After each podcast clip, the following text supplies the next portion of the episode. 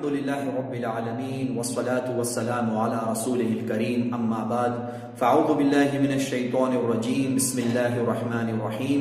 رب اشرح لي صدري ويسر لي أمري واحلل عقدة من لساني يفقه قولي. السلام عليكم ورحمة الله وبركاته.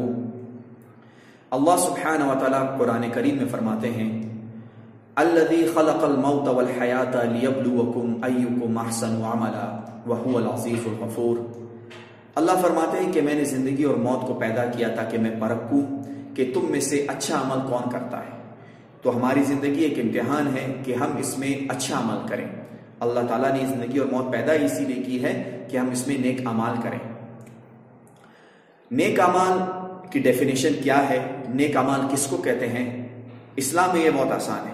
اسلام میں نیک امال کو ڈیفائن کرنے کا حق اللہ کے پاس ہے۔ اور اللہ کے بعد رسول اللہ صلی اللہ علیہ وسلم کو اللہ تعالیٰ بتاتے کہ یہ نیک اعمال ہیں۔ تو نیک اعمال جو رسول اللہ صلی اللہ علیہ وسلم کرتے ہیں، وہ نیک اعمال ہوتے ہیں۔ اب نیک اعمال کو ہم عبادت بھی کہہ سکتے ہیں، کیونکہ جو بھی ہم نیک عمل کریں گے، اللہ کو راضی کرنے کے لیے تو عبادت ہے۔ تو عبادت کیا ہے؟ اور کون سی عبادت قبول ہے؟ عبادت کا کون سا طریقہ صحیح ہے؟ عبادت کا کون سا طریقہ صحیح نہیں ہے؟ اس کو ڈیفائن کرنے کے لیے ہمارے پاس بہت آسان رول موجود ہے۔ وہ یہ کہ وہ عبادت یا تو قرآن میں موجود ہو یا تو رسول اللہ صلی اللہ علیہ وآلہ وسلم کی سنت میں موجود ہو بہت سارے دوست شب برات کے بارے میں سوال کرتے ہیں کہ یہ رات ہے، پندرہ شابان کی، اور اس میں یہ عبادت کرنی چاہیے۔ قبرستانوں پہ لوگ جاتے ہیں، یہ کرتے ہیں، وہ کرتے ہیں۔ مختلف عبادات کرتے ہیں۔ تو کیا اس کا کوئی ثبوت ہے؟ قرآن کریم میں شب بارات، پندرہ شابان کا کوئی ذکر نہیں۔ جو روایت لوگ پیش کرتے ہیں، وہ ساری روایت لیلت القدر جو رمضان میں آتی ہے، اس کے بارے میں ہے۔ جس میں قرآن نازل ہوا، جو مبارک رات ہے، جس میں ملائکہ اترتے ہیں، وہ لیلت القدر ہے۔ شب برات لیلت البرات قرآن میں کہیں موجود نہیں۔ اور نبی صلی اللہ علیہ وآلہ وسلم کی سنت سے یہ چیز ثابت نہیں ہے۔ روایات تو بہت ساری موجود ہے لیکن وہ ساری روایات ضعیف روایات ہیں۔ ضعیف روایت سے مراد کہ وہ روایت نبی صلی اللہ علیہ وآلہ وسلم سے ثابت ہی نہیں ہے۔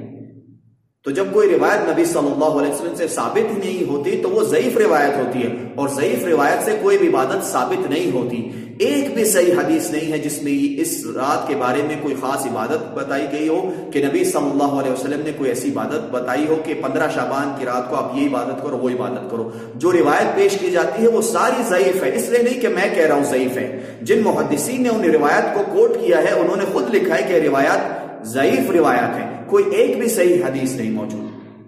لوگ جان بوجھ کے جو روایت، جو حدیث، جو قرآن کی آیات لینت القدر کے بارے میں ہے وہ اس پہ فٹ کرتے ہیں۔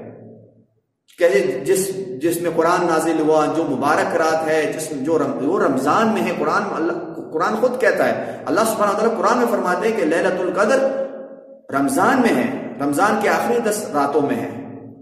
تو پندرہ شابان جس کو لوگوں نے شب برات کا نام دیا ہوا ہے، اس رات کا قرآن و سنت میں کوئی ثبوت موجود نہیں ہے۔ آپ اگر روز عبادات کرتے ہیں تو اس دن بھی کریں۔ اگر آپ روز تحجد پڑھتے ہیں تو اس دن بھی پڑھیں۔ اگر آپ کو روزہ رکھتے ہیں ایک دن چھوڑ کے اگلے دن یا مہینے میں تین روزے رکھتے ہیں اور اس میں یہ دن بھی آ جاتا ہے، یا آپ منڈے اور تھرسڈے کا روزہ رکھتے ہیں جو ربی صلی اللہ علیہ وسلم سے ثابت ہیں، تو آپ یہ بھی روزہ رکھ لیں۔ لیکن اس دن کو خاص کرنا اور اس دن کے بارے میں مختلف باتیں پیش کرنا کہ اس میں یہ ہے، فلانا ہے، یہ کرو، وہ کرو، تو اس کا قرآن و حدیث میں کوئی ثبوت نہیں ہے۔ لوگ کہتے ہیں، یار اچھا کام ہے اچھا کام وہ ہے جس کا ثبوت قرآن و سنت میں موجود ہو۔ اور دین میں عبادت صرف وہ قبول ہوگی جس کا ثبوت قرآن و حدیث میں ہو۔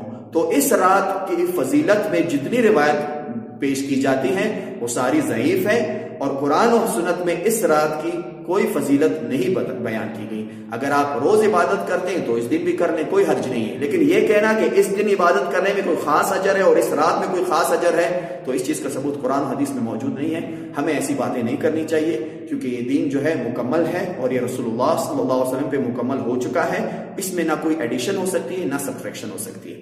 اللہ سبحانہ و تعالی ہمیں قرآن و سنت پہ عمل کرنے کی توفیق عطا فرمائے اور اللہ سبحانہ و تعالی ہمیں نبی کریم صلی اللہ علیہ وسلم کی سنت پہ چلنے کی توفیق توفیق عطا فرمائے۔ السلام علیکم ورحمۃ اللہ۔